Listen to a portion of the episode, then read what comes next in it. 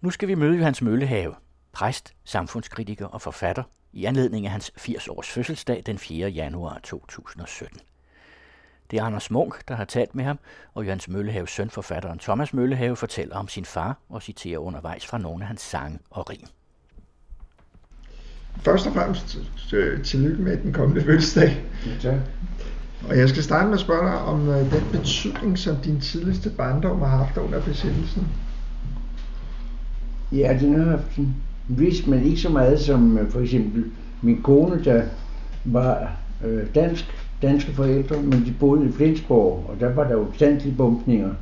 Så det har været noget mere tårtskabende.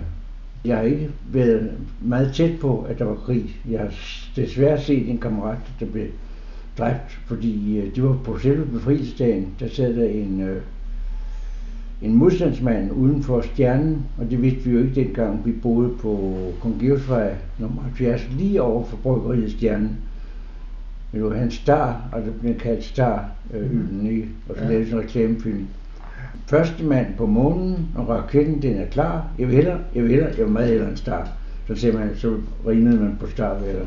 Så derfra husker man måske lidt.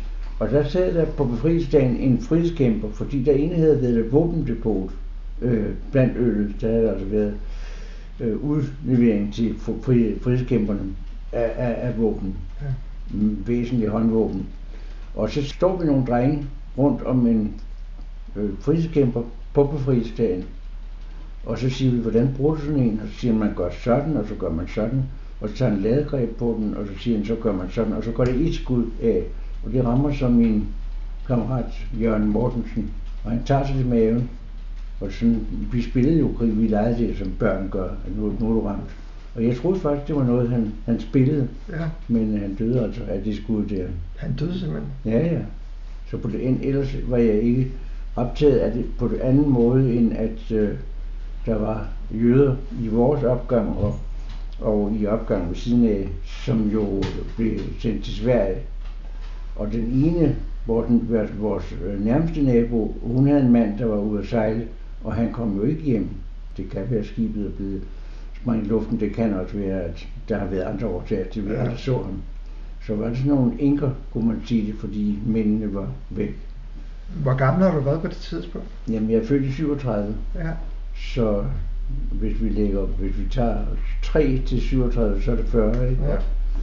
Og det, så krigen færdig i 45, så jeg må sige, at jeg har været øh, 8 år, ikke? Ja. Som en opfølgning på det, kunne man jo så spørge, øh, hvordan var dine forældre? Min far var øh, lærer, og min mor var lærerinde. Og ja, vi er fire søskende, og vi har alle sammen på et tidspunkt været lærer.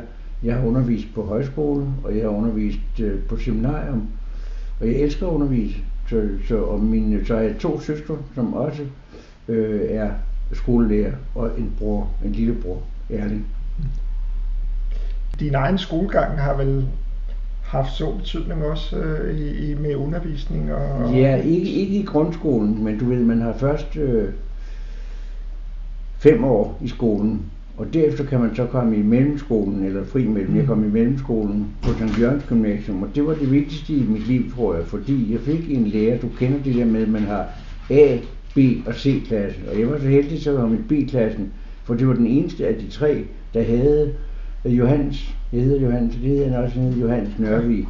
Og han var ekspert i blikker, han havde skrevet en disputat om blikker, som blev kasseret, mm-hmm. så han havde måske øh, en, en bitterhed eller en skuffelse hele sit liv, at den ikke, jeg har læst den, og det er en glimrende bog, men øh, det var Ruborg, som jo kunne være meget barsk, så sagde jeg, det er jo det rene socialdemokrati, det er slet ikke noget godt med litteratur at gøre. Han gik mere ind på Blikkers øh, samfundssind end på hans noveller. Ja, ja. Altså Blikker, Blikker øh, gjorde en masse, øh, skrev, skrev bortset fra sit forfatterskab, skrev han en masse punkter til forbedring af, af, af, af hverdagen. Så det var ikke nok, der var politik i Blikker, men ja. det var man interesseret i på universitetet. Hvad betyder Nørvig? Jamen Nørvig betød, at øh, han gjorde det fineste, en lærer kan gøre, Dengang havde vi nemlig også skole om lørdagen. Og så sagde han, hvis vi har haft en god uge, hvor I har været ordentligt, så bruger jeg lørdagen til at læse for jer. Og der hørte vi, at han fremragende oplæser. Det der var også der mennesker, også øh, andre der skolelærer kan godt være gode oplæsere. Min mormor var fremragende, hun var i skolelærer. De bedste øh, blikkersnoveller har hun læst højt for mig, men så pludselig får jeg et blikker øh, som emne hos Nørvig, og det har betydet noget for mig, fordi selvfølgelig havde jeg lært at læse, men han lærte mig at tolke, at det bag den tekst, vi, der, vi, vi, vi sidder med, er nogle forskellige elementer. Ja. Jeg lærte så meget, og jeg har været, det er næsten ikke en dag, hvor jeg ikke tænder ham en tanke, fordi øh, jeg har arbejdet med det, han lærte mig. Det var ligesom der kimen til, til, ja, ja, til ja. og lysten til at, ja. at litteratur og at fortælle. Professor, og... professor Hans Hertel, han gik i parallelklassen og havde ikke ham, men havde Borup Jensen, som også var en inspiration. Og han takker ham med, at de sidder lige i øjeblikket med en bog, han skriver om, om bogelskere i Danmark og i, i, i dansk litteratur. Det er meget spændende at læse. Ja. Men var det på det tidspunkt, du ligesom fik lyst til at beskæftige dig med det at, at fortælle og at være en del af? Ja, altså min far var fortæller, fordi hans hovedfag, det var historie, og han elskede at fortælle selvfølgelig første og 2. verdenskrig, men også nutidshistorie. Han læste meget, meget nøje aviser. Og fik hele tiden, han sagde ikke, nu er jeg færdig. Han blev ved med at tage nyt stof ind, og, og brugte tavle, og han brugte bare en blyant. Jeg har tit mødt nogle af hans liv, der siger, vi glemmer ikke den blyant. Den kunne være en, øh, den kunne være en raket, og den kunne være et våben, og den kunne være øh, en bil, og den brugte bare én blyant, det var alt, hvad han havde. Min far har fortalt, at han altid blev klappet på hovedet, når han kunne finde på et rim. Det han klappet på hovedet af min far fra skoleinspektøren. Og øh, da han sandt at sige, hvilket han også kommer ind på, ikke var nummer et i klassen i den rigtige ende i hvert fald, så øh, prøvede han at rime sig igennem. For eksempel i geografi skrev han i en geografirapport, hvis man ikke bygger dige, så må man vige. Og det udviklede sig til sig så. Han ville gerne gøre sig bemærket, og derfor begyndte han at trylle på alle mulige måder. Han var måske ikke nogen helt fantastisk fremragende tryllekunstner, men til gengæld kunne han trylle i tre kvarter på vers. Han startede med at sige, højt ærede damer og elskværdige herrer, tilgiv mig, hvis de så mig på danglet ære. Jeg må erkende med rødmen, der gør mig til skam, at det bliver nøjagtigt det samme program. Det går ikke bedre, det går ikke værre, end da de så mig på danglet ære. Og så fortsatte han med, her har vi fire små kaniner, som ikke er kaniner, men de ligner. Eller her har jeg en terning fra Herning, jeg fik af en Laban, dengang jeg sidst var i Japan. Og sådan kørte det derud af. Senere brugte han det til at lave masser af børnebøger på vers. Han har sat hele Bibelen, både det nye og det gamle testament på vers. Men jeg husker en amerikansk oversættelse af en bog om en tyk dame, der kommer til at sluge en flue, som han oversatte. Og øh, på engelsk står der, I don't know why she swallowed that fly, perhaps she'll die. Og i Johannes' oversættelse lyder det, Fru Tyksen, der elsker lakrids og konfekt, kom en dag til at sluge et lille insekt. Hun sad i sin stue og slugte en flue. Hun skyllede den ned med lakrids og likør. Det kan være, hun dør. Og så sluger hun en øh, kat, der skal sluge fluen, og så sluger hun en hund, der skal sluge katten, og til sidst så sluger hun en hest, og så står der, hun slugte en hest den følgende dag, det døde hun af. Men, men altså, hvis du, du kunne vælge en ting at fokusere på, som du har beskæftiget dig med, hvad, hvad ville det så være, tror du? Ja, nu er jeg jo teolog, altså det at gå på universitetet og læse Bibelen på en ny måde, sådan så den ikke er hvad, det, man kalder det fundamental, at, at mm. alt, hvad der står i Bibelen er rigtigt. Det tror jeg, jeg blev kureret for, fordi der var en af mine øh, studiekammerater, han sagde, alt, hvad der står i Bibelen er rigtigt. Så ja, du tror da ikke, at, øh, at Jonas blev slugt af en, af en valfisk, så sagde han jo, og hvis der havde stået, at det var ham, der slugte valfisken, så ville jeg også have troet det. Så tænkte jeg, nu skal du passe på. altså, mens du, du øh, læste teologi, som du selv nævnte, ja. blev du så aldrig i tvivl om, at, at der eksisterer en Gud? At der er en Nej, det er lige så selvfølgelig for mig, som at trække vejret. Hvad der jo er sundt. Det også sundt, ja. ja, men øh, altså dem, der forkynder øh, ordet og, og så videre i kirken, som du selv er iblandt, de har jo mange forskellige holdninger. Hvad er definitionen for dig på en god prædikant? At øh, menigheden ikke falder i søvn. øh, jeg var hos Tjæreborg-præsten, du ved, det var ham, der lavede rejser sammen. Lige Spis lavede rejser, Ja. og så lavede Tjæreborg-præsten, han lavede jo også rejser.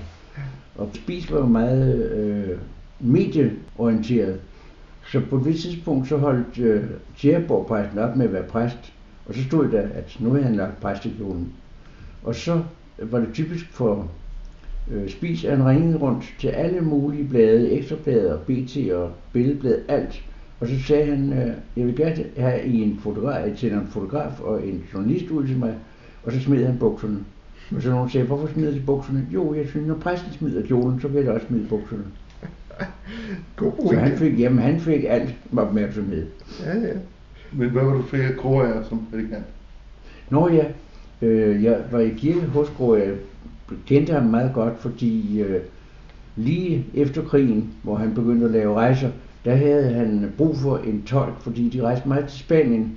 Og så sagde jeg, jamen jeg har en tante, der på grund af krigen, på grund af 2. verdenskrig, så hun ikke kunne komme ud af Argentina. Det vil sige, hun talte fuldstændig perfekt spansk. Ja. Hun havde fire børn, som hun, hende- hun var enke. Hun havde fire børn, som hun skulle øh, sørge for. Og øh, det kunne hun så gøre ved at blive øh, betalt tolk hos hos Kroager. Så på den måde kom jeg lidt ind i, jeg havde meget med Kroager at gøre, besøgte ham masser af gange.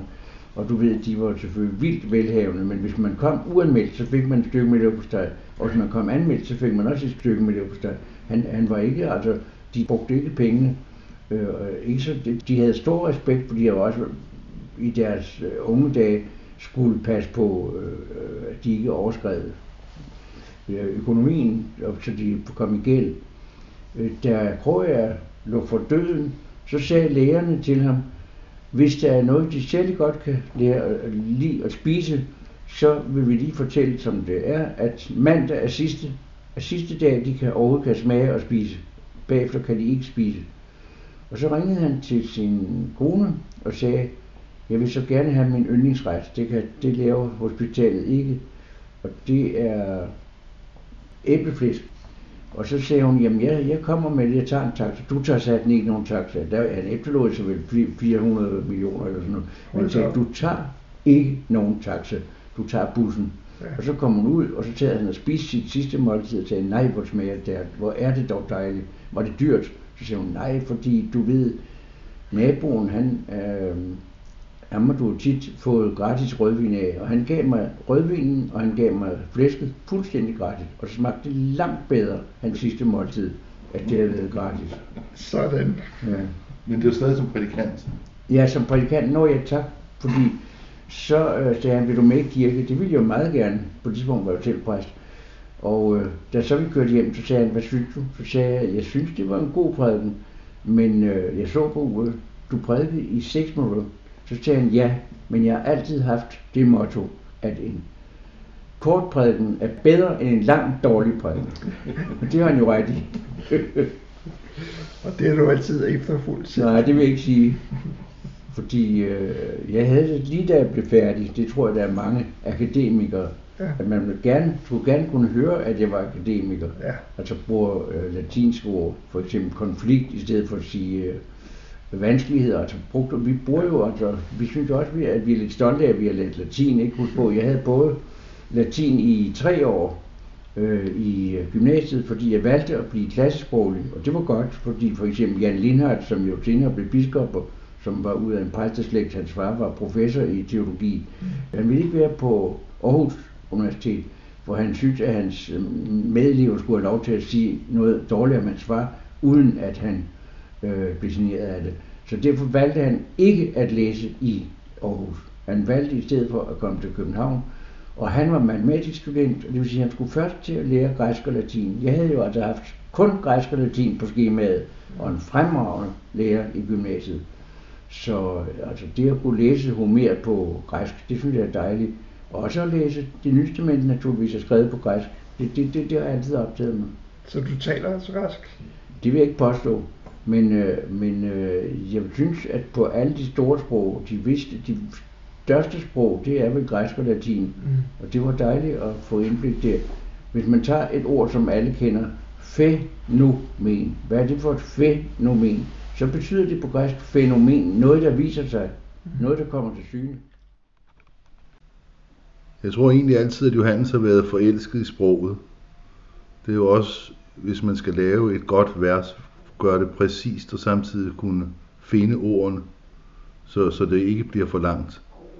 Det var den dag Martin Luther King blev skudt, at øh, Nils Jørgen Kaiser bad ham om at skrive noget omkring det, og så så man de amerikanske flags stjerner blive til kors, mens Buster Larsen læste højt, at myrde Martin Luther King var ingenting.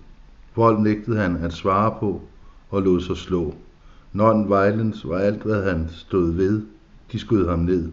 Ironisk taler nu hans død om dem, som skød, for de det sidste ord, som gjorde ham kold, er sidste ord i ikke vold. Vold. Så, så, så, så, så, så kort kan det altså gøres, øh, hvis man forstår øh, sig på at rime. Han øh, havde på et tidspunkt i Bruxelles, hvor han var præst Johannes, en begravelse med en kun 11-årig, hvor forældrene havde været der, fordi de havde taget drengen til Belgien for at få transporteret en ny lever, men han slog ud over for den, og de prøvede en gang til, og han slog også ud for nummer, over nummer to, kunne han heller ikke bruge. Og derfor døde han. Og så vidste Johannes ikke, hvad man skulle, hvad man skulle sige ved en 11-årig drengs begravelse. Og derfor valgte han at lave et vers, som begyndte sådan her, tungt er dit åndedræt, tungt, og vi erkender, livet skal slutte så ungt, men vi tror, du falder i levende hænder. Og det er jo også det, Johannes altid selv har troet på.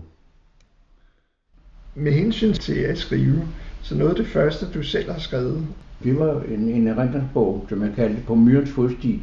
Du har også skrevet anmeldelser, har du ikke? Jo, det er rigtigt nok. Og... Jeg, jeg var ansat, det var fordi Rakel Bæklund, hun øh, var redaktør på Ekstrabladet i Kulturstoffet, og så ringede hun både til Jan Lindhardt, som jeg nævnte før, og til Henrik Stangerup, som jeg i øvrigt læste sammen med. Han havde heller ikke øh, klassesprog i gymnasiet, han var nysproglig. Hvilken rolle synes du, at anmelderen spiller for, for udviklingen af litteraturen, eller hvad man siger? Ja, man skal ikke sige, at de kun er kritiske. Den gode anmelder siger, der er noget her. Jeg synes ikke, det er en vellykket bog, men der er noget, den mand kan. Hvis han koncentrerer sig om, om det og det, så bliver det godt. Og på den måde kan man lære noget af en anmeldelse. Man kan også blive sur og ligefrem græde. Det gjorde H.C. Andersen næsten altid.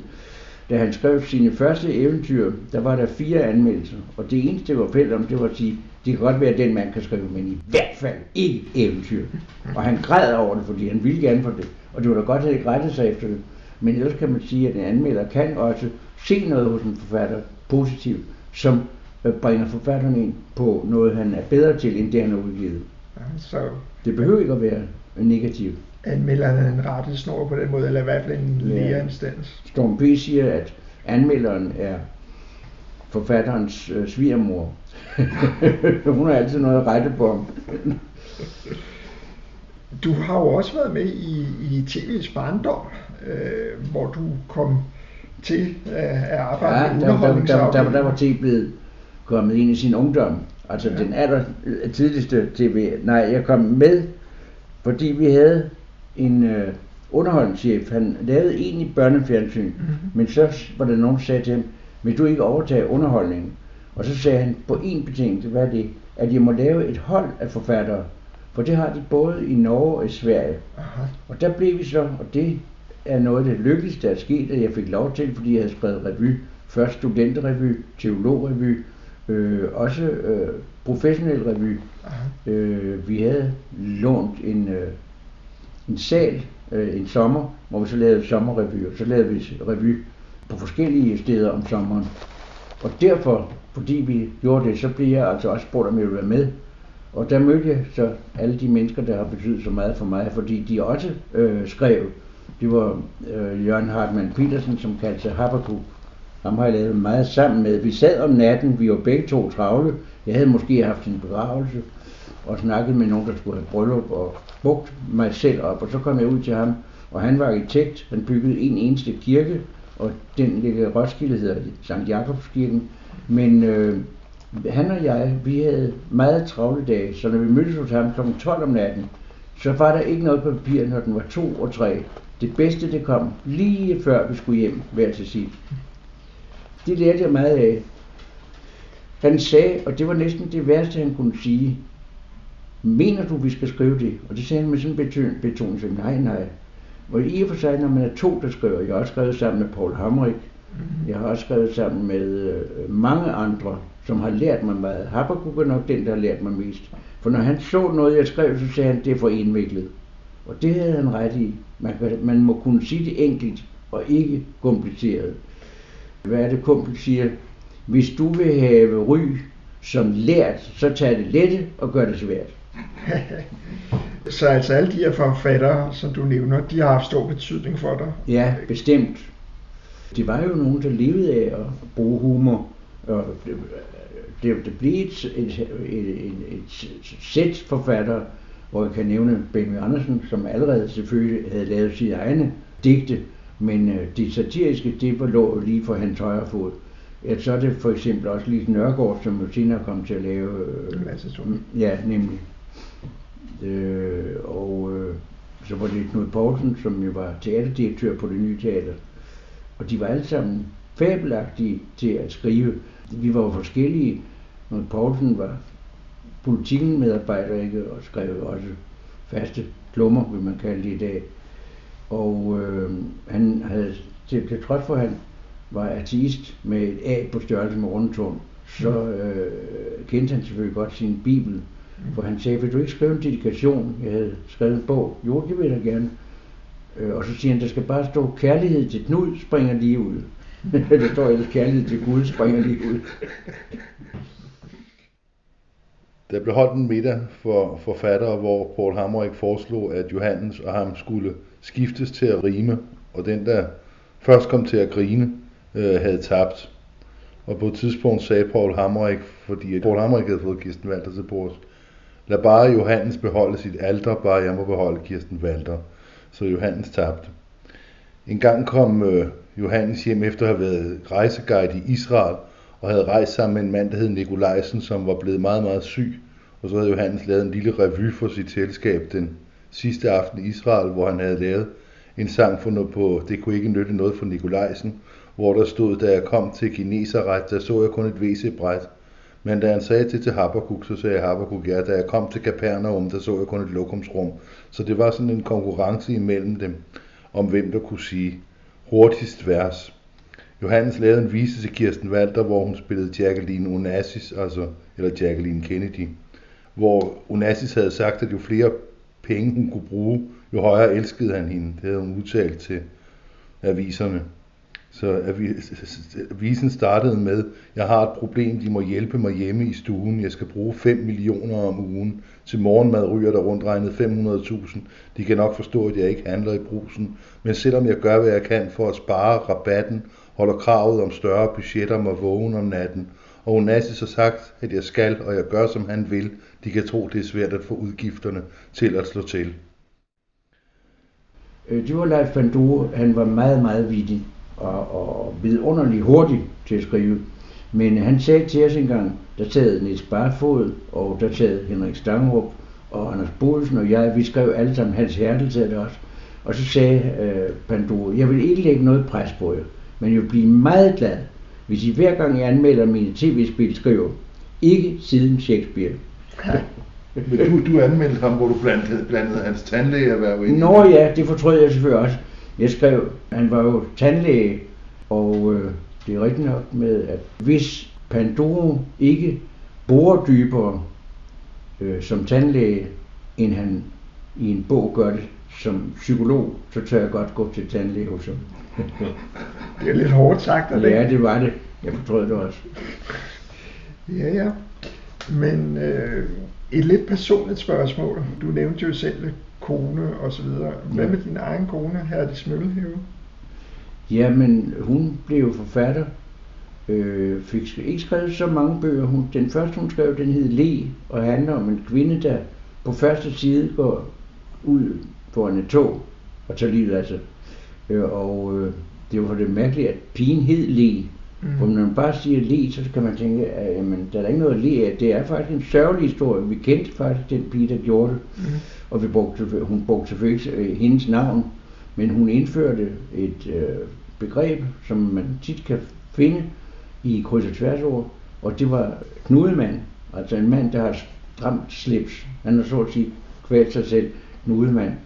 Og hun kom, øh, og det var lidt frækt af forlaget. Det, vi havde samme forlag, der hedder Lindhardt Ringhoff, som eksisterer endnu. Men på et tidspunkt, så var det altså lige ved at, ind, at indhale Gyldendal for eksempel. Og det var to store øh, bogelskere, der gik fra Gyldendal, og så sagde, skal vi lave vores eget forlag? Og det skal hedde, fordi øh, Otto, han hed Otto Lindhardt, og øh, øh, Otto og Otto Lindhardt og Ringhoff, Ringhoff øh, han havde også været på Gyldendal sammen med Otto Lindhardt. Mm. Og så sagde de, nu, nu laver vi vores eget forlag. Og det gjorde de så, og der var de så heldige, at de fik lige Ullmanns erindringer. Og den blev altså i den grad hit. Og så fik de uh, Herdis bog, fordi de sagde, og det burde de have givet en undskyldning for, de sagde, det er ikke noget, der sælger. Der er ikke nogen, der vil købe den bog. Og så solgte den 1 million. Og de burde uh, bogkender, det burde de have anet. Men det var fordi den kom især i Tyskland. Hun voksede op i Flensborg, tosproget. Forældrene var danske. Ja. Men det vil sige, øh, hun øh, kom alene i Tyskland, kom hun i en halv million eksemplarer. Men, men jeres ægteskab som sådan, altså havde et godt ægteskab, og var du glad for, for ja. alting omkring det?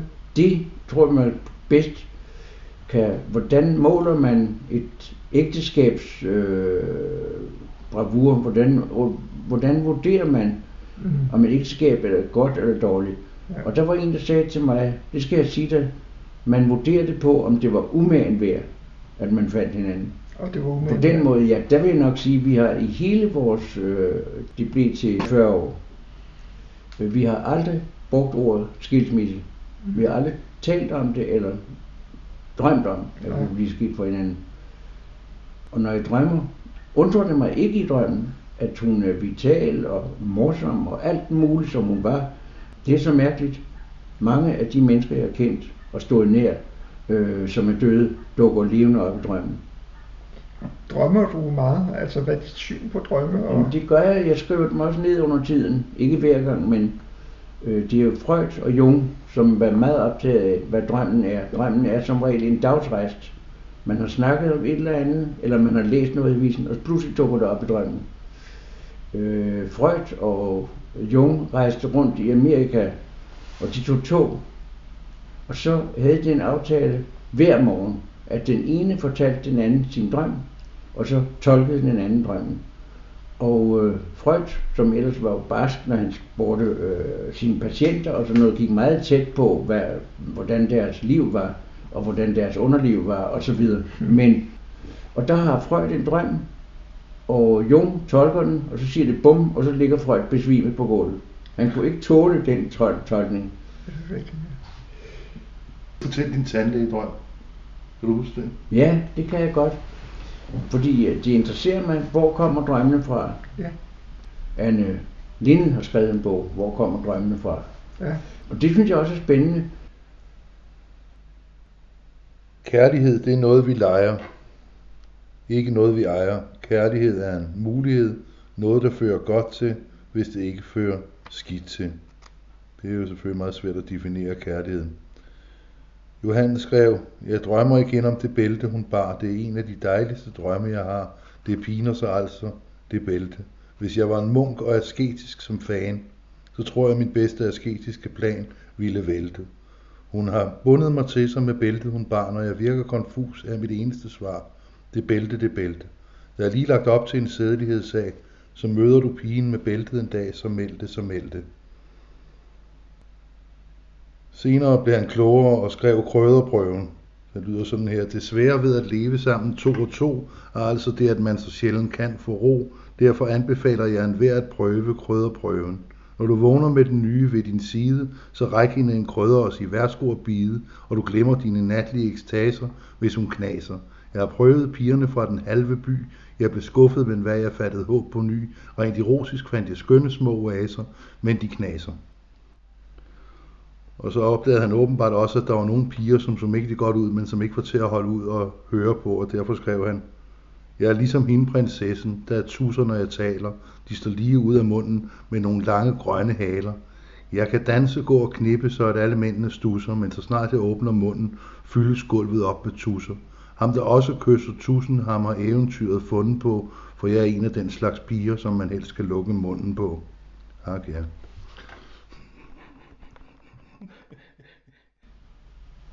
Det er sådan, at jeg drømmer, og det gør jeg hyppigt, at jeg er til eksamen, og jeg kan ikke svare på spørgsmål. Det er øvrigt i græsk, fordi det var svært for mig. Jeg havde som sagt græsk i gymnasiet, og det gjorde så, at jeg var lidt overlegen og tænkte, det behøver jeg ikke at læse på, det har jeg jo lært. Men der dumpede jeg faktisk i græsk, fordi jeg ikke var dygtig nok. Det vil sige, det traume, at man dumper til noget, man burde kunne klare, det blev liggende i mig i mange år. Og når jeg drømte, at jeg var til eksamen, så tænkte jeg med det samme, når jeg vågnede, hvad er det, du er bange for?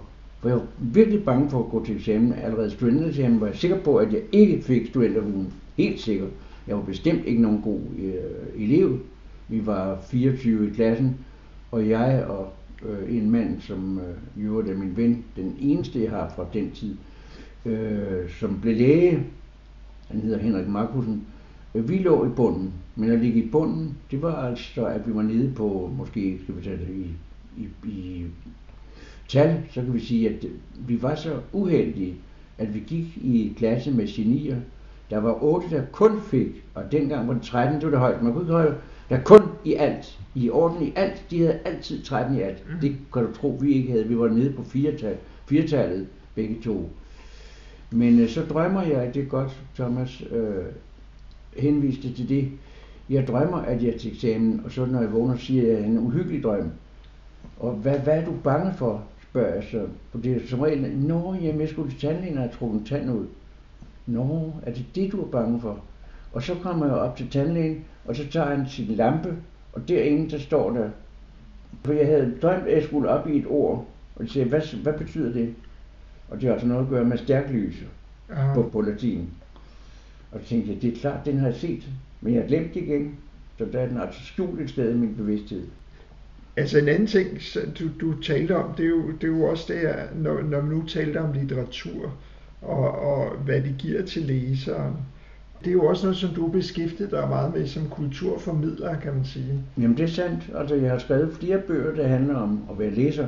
Den ene, den hedder Læsehest med æsler, for jeg laver altid æsler. Hvis jeg skal finde noget, så kan jeg se på side nummer 11, der har jeg lavet æsler, så altså drejet en snip på siden, så kan jeg finde stedet. Der er masser af læsøer i mine. Så den næste hed Læsehest med øh, godseøjne.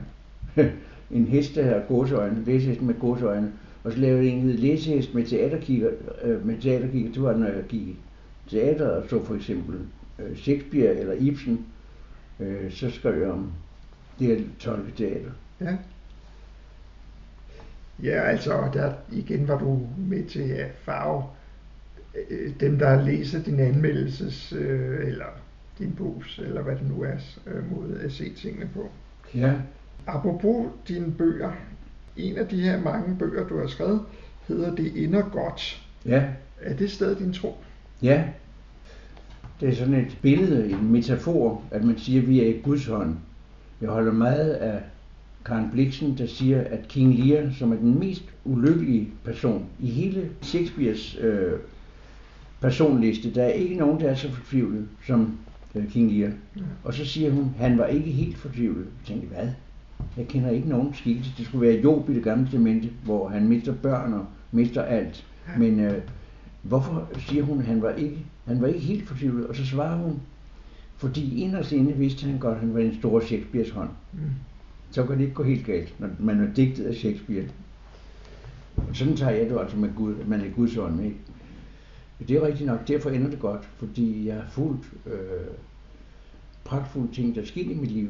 Men øh, jeg tror også, at, øh, at der er ikke noget at være bange for, når man skal dø. Jeg har ikke øh, den store græker, som sagde, ham er ikke helt enig med, man skal aldrig tænke på døden, for når døden er der, er du der ikke, og når du er der, er døden der ikke. Så man skal ikke give sig af med at tænke over det. Men øh, sådan, det, sådan tænker jeg ikke, fordi døden er der jo samtidig med, at jeg er både glad og så videre. Døden er der et sted. Morten Nielsen, som jo var en god ven af Halvdan Rasmussen, han skriver, som barn mødte jeg allerede døden. Det kan være, at hans far døde, det ved jeg ikke. Som barn mødte jeg allerede døden. Og så siger han, Jeg tænker ikke hver dag på døden. Men døden og jeg, vi ved begge to, at den anden er der. Mere er ikke nødvendigt. Vi mødes nok. Mm. Det gør vi jo nok. Ja. Men, men altså, alt det her med døden og så videre, det handler jo i virkeligheden om også at blive gammel. Ja. Øh, Woody Allen siger, jeg har ikke noget imod at dø, jeg vil bare nødvære det, når døden kommer. men, men altså apropos at blive gammel, hvad er det værste og, og det bedste ved det? Jeg læste forleden dag, og det gav et gib i mig, at øh, der bruges, det er noget rent faktisk, der bruges langt, der sælges langt, langt flere bliver til gamle personer end til babyer. Ja. Og det synes jeg nok var vemmeligt, at man ikke kan klare sig selv. Man er nødt til at gå med blæ. Ja. Det er der mange, der gør på plejehjem. Ja, altså Søren Kierkegaard, som du også blev givet, det er der meget med, øh, som der jo er central i, i din tilværelse.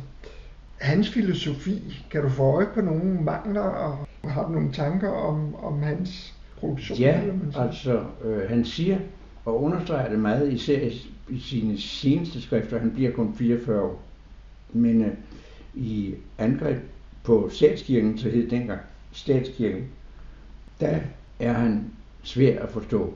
For han siger nemlig, for at folk ikke skal sige, du siger, at det præsterne forkynder, det er bare noget, for de får penge for at gøre. Han, han, han taler dårligt om statskirken. Og så siger han i sine dagbøger, jeg er ikke en kristen. Sådan så hvis nogen vil sige, jamen øh, du har skrevet så meget, for eksempel hans opbyggelige taler, og hans hovedskrift er for mig det, det hedder kærlighedens gerninger, at kærlighed ikke er en følelse, men også en handling, at man altså gør en kærlighedsgerning af den ene eller den anden art. Det kan være bare at lytte til en, der græder et eller andet. Øh, det, der siger han, jeg er ikke en kristen. Og så tilføjer han, skønt han var filosof og meget, meget øh, kritisk over for sproget, så siger han, men jeg er mere kristen end dem, der tror, de er det. Altså dette, at øh, jeg er mere kristen, end hvis man, hvis, man, hvis man sagde, jeg er ikke gravid, men jeg er mere gravid end de der er gravide. Sådan noget vrøvl. Og man siger, jeg, jeg, jeg tror ikke på kristendommen, men jeg er nærmere kristendommen end de, der tror det. Øh, det, det er jo det sørgelige, at Søjer sagde engang, og jeg må desværre give ham ret i det, at det overrasker mig, at de, der kalder sig kristne mennesker, de er mere kristne end de er mennesker. Hvad betyder det? Ja, han mener, at, at øh, de, de, de, de, de dømmer og fordømmer. De viser ikke, hvad kristendommen blandt andet er tilgivelse. Da jeg var dreng, lavede Johannes et vers til øh, bedemændenes konference, hvor det startede med, nu hvor bedemænd er samlet, lad mig da citere Hamlet. Og så fortæller han fra Hamlet, hvordan en stodder går ud og fanger en fisk med en orm, som har været nede og spise en død konge. Og så spiser stodderen fisken derefter, det vil sige, at en konge risikerer at komme ud på en rejse igennem en stodders tarme. Men verset sluttede med, at øh, der stod, lad os glæde os i disse stunder, fordi det var bedemænd, før vi bliver hinandens kunder. Og det er jo værd at huske. Nu når du er blevet ældre, er du blevet gammel nok til at synes, det var også bedre i gamle dage? Nej, det synes jeg ikke. Jeg, jeg har ikke en alder, jeg længes tilbage til, slet ikke barndommen, men jeg længes heller ikke tilbage til ungdommen.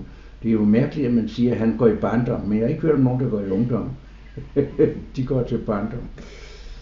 Så, så alting, synes du, er ligesom er, er en fase, og den fase, du er i nu, Ja, er, men altså, jeg vil heller ikke gå i skole igen. Jeg vil heller ikke gå på universitet igen. Ja. Det, det er overstået stadiet. Men en ting, som, som man jo også forbinder med, med at blive ældre, det er jo det her med, at hvad man tænker på, og man bruger tid på at tænke på.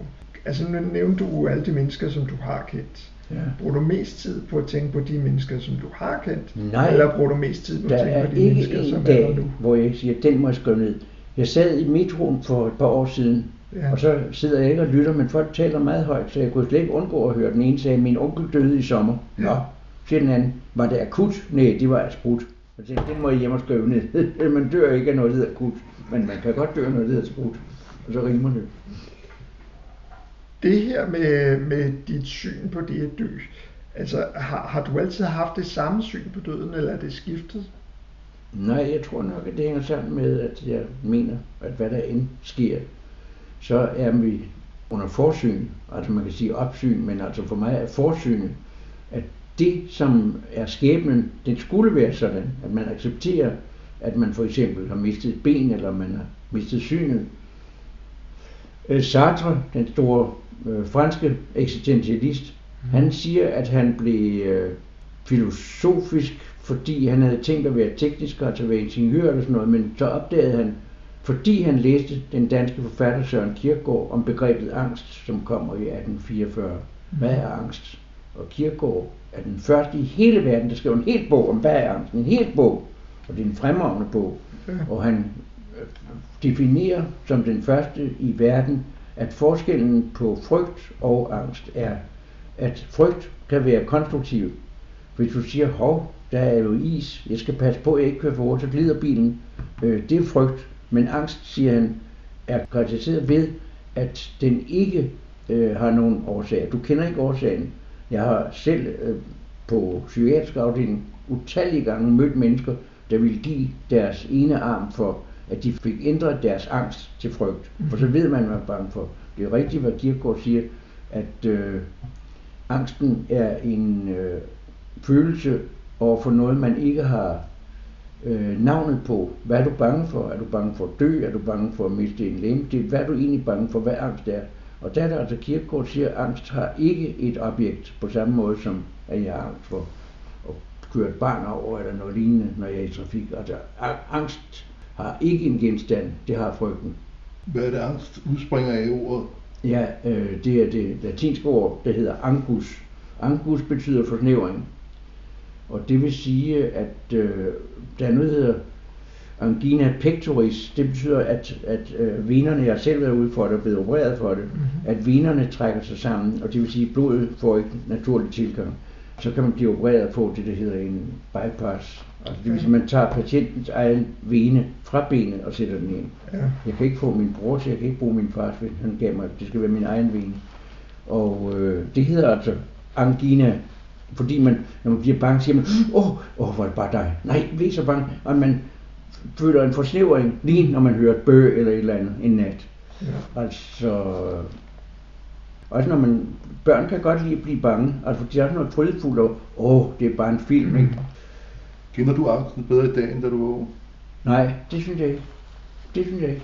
Men øh, jeg kan godt lide den vidighed med øh, sømanden, der skriver, kære mor, jeg kan ikke komme hjem til jul, jeg ligger i seng med angina. Angina kan også være en forsnævring i halsen. Ikke? Jeg kan ikke komme hjem, for jeg ligger i seng med angina. Så skrev moren, kom bare hjem og tag pinen med. Ja. angina troede hun var et navn. Ikke? Altså, den her samfundsudvikling, og Søren Kierkegaards måde at anskue tingene på. Hvis man nu kobler de to ting, og så siger, Altså Søren Kierkegaard, han troede jo ikke på demokratiet ud fra den her betragtning om, at gruppen altid er dummere end den enkelte. Ja, og det er han jo ret i. Ja. Altså når man ser der folk går i protest og begynder at kaste med sten og sådan noget, ikke? der kan komme, man har ikke rigtig styr på det, og men, sige, jamen det var hele masse, det er altså masse suggestion, eller hvad du mm. kalder det. Jo, jo, det er rigtigt nok. Men, men synes du, at eksempelvis det, at Donald Trump er blevet valgt i USA, mm. det er et bevis på det? Absolut. Altså han lover noget, han ikke holder. Jeg plejer at sige, at forskellen på politikere og DSB, det er, at mange politikere lover mere end de holder. Men forleden dag stod jeg tre timer uden at komme afsted, der siger, at DSB, de holder mere end de lover. da jeg var en lille dreng, kunne Johannes finde på at vække mig og sige, hvis jeg dør i morgen, må du overhovedet ikke være ked af det, for jeg har fået langt mere liv, end jeg nogensinde havde forventet. Det er nu 50 år siden, og han er her sørme nu for øh, fuld udblæsning, kan man godt sige, i hvert fald til tider. Johannes nævnte Sartre, og Sartre sagde, at han var blevet gammel og blind og havde en dame til at hjælpe sig rundt til en beundrer, der spurgte, om det ikke var meget svært for en mand, der havde været så lykkelig for Paris, ikke at kunne se noget mere. Så svarede han, jo, i starten var det svært, men øh, jeg har været den lykkeligste mand i Paris, så jeg tror, at jeg er gammel vane er lykkelig. Johannes er også stadigvæk et lykkeligt menneske. Han øh, vågner tit op og siger, at det er dog den bedste dag i mit liv. jeg er kommet til. Og det er en god måde at have det på. I en børnebog, han øh, skrev en gang om de fem fingre, eller det var vist en oversættelse fra svensk, der lød et af versene, at leve er altid en risiko, men hvis man holder ud til man dør, så slutter vel alle risikoer. Og øh, det gør de vel sådan set også. Han har heldigvis aldrig lagt sin indignation over de svagestes måde at blive behandlet på til side. Den øh, tæller stadig, at han gerne vil være der for øh, dem, der ikke har noget, og dem, der ikke har nogen stemme. Jeg kan huske en psykiater, som øh, ikke ville have noget ansvar for at udføre det hvide snit, hvor øh, han sagde øh, som paudi, det er rigtigt nok, jeg skar, jeg har ingen kommentar. Jo, vi har først set resultater, når vi skar i psykopater. Hans gavmildhed er nok legendarisk blandt mange, der har kendt ham. Forlæggeren Otto Lindhardt har sagt om ham, at Johannes er en mand, der er villig til at forære sin nye overfrakke væk, hvis han ellers kunne huske, hvor han havde lagt den. Men gavmildhed er jo også noget andet. Den tidligere kulturminister Jytte Hilden sagde engang om ham, det er utroligt med den mand, for man kan mærke, når han går op på en talerstol, at han øh, har en begejstring, som øh, om, at det her, som jeg ved, det kan I være enormt glade for, at I får lov at høre. Og det smitter i den grad. Johannes har altid haft en stor kærlighed til Limerick, så du måske være på sin plads og slutte med at øh, citere nogle af de Limerick, han har opfundet. Nu skal det siges til hans forsvar, at en limerick skal være lidt uartig, og den skal have et bynavn. Altså, der boede en læge i Nyborg, som sværmede for nordiske typer. En pige sprang til og sagde, tag hvad du vil, og så tog han hendes polyper. Eller, der boede en præst i Ganløse, som elskede en pige fra Vandløse, men hun var en strik, for hun bed i hans prik, prik, prik, så nu elsker han kun med din tandløse. Og så den sidste, fordi Langeland har haft en stor betydning for os gennem tiden. Vi har haft sommerhus derovre, og nu er der stiftet et hus, der hedder Møllehavehuset, som kører foredrag og kulturelle arrangementer.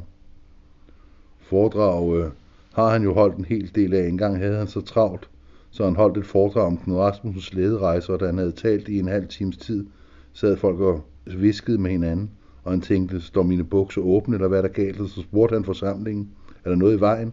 Og så lød der en pipende stemme, de er, det er annonceret, at de skulle tale om Israel. Så det var jo lidt langt væk fra emnet, så havde han åbenbart set forkert i kalenderen. Men så ville de hellere høre om Knud Rasmussens lederejse. Men altså som sagt Langeland, der har byen Tranekær, som øh, har en lensgreve. Og en af lensgrevens forfædre var meget, meget glad for kvinder. Og det gjorde så, at der kom mange til byen, som enten hed Alefeldt eller Lavervig. Og de fik så et hus. Og øh, derfor fandt Johannes på at skrive, Den gamle greve i Tranekær var så vel både pige som barnekær. Han tog hver dag en ny og befolkede en by, så nu ved man, hvordan I er farne her. Tak for al den glæde og al den udstråling, som øh, Knud Hamson, den skrev på gengroede stier. Der var han døv, og han var 83, og øh, han var under psykiatrisk behandling, fordi han havde været nazist. Norges store forfatter kunne ikke være nazist, det måtte være, fordi han var sindssyg. Og så psykiateren sad og gav ham sædler, og så kom der en sædel til Hamson, hvor der stod, tror de på Gud? Og Hamson svarede, i mit 83. 20. år går jeg nu af Guds nåde på denne jord. Og det vil jeg sige, at Guds nåde er Johannes endnu til stede hos os, der holder af ham. Tak for alle de gode år. Det er som om Johannes Møllehave altid har været her. Han har virkelig fyldt sin rolle ud og optaget de fleste danskere med sine bøger, sine sange, sine rim og udtalelser. Der er altid energi i ham. Den 4. januar fylder han 80 år. Det var Thomas Møllehave og Anders Munk, der havde tilrettelagt.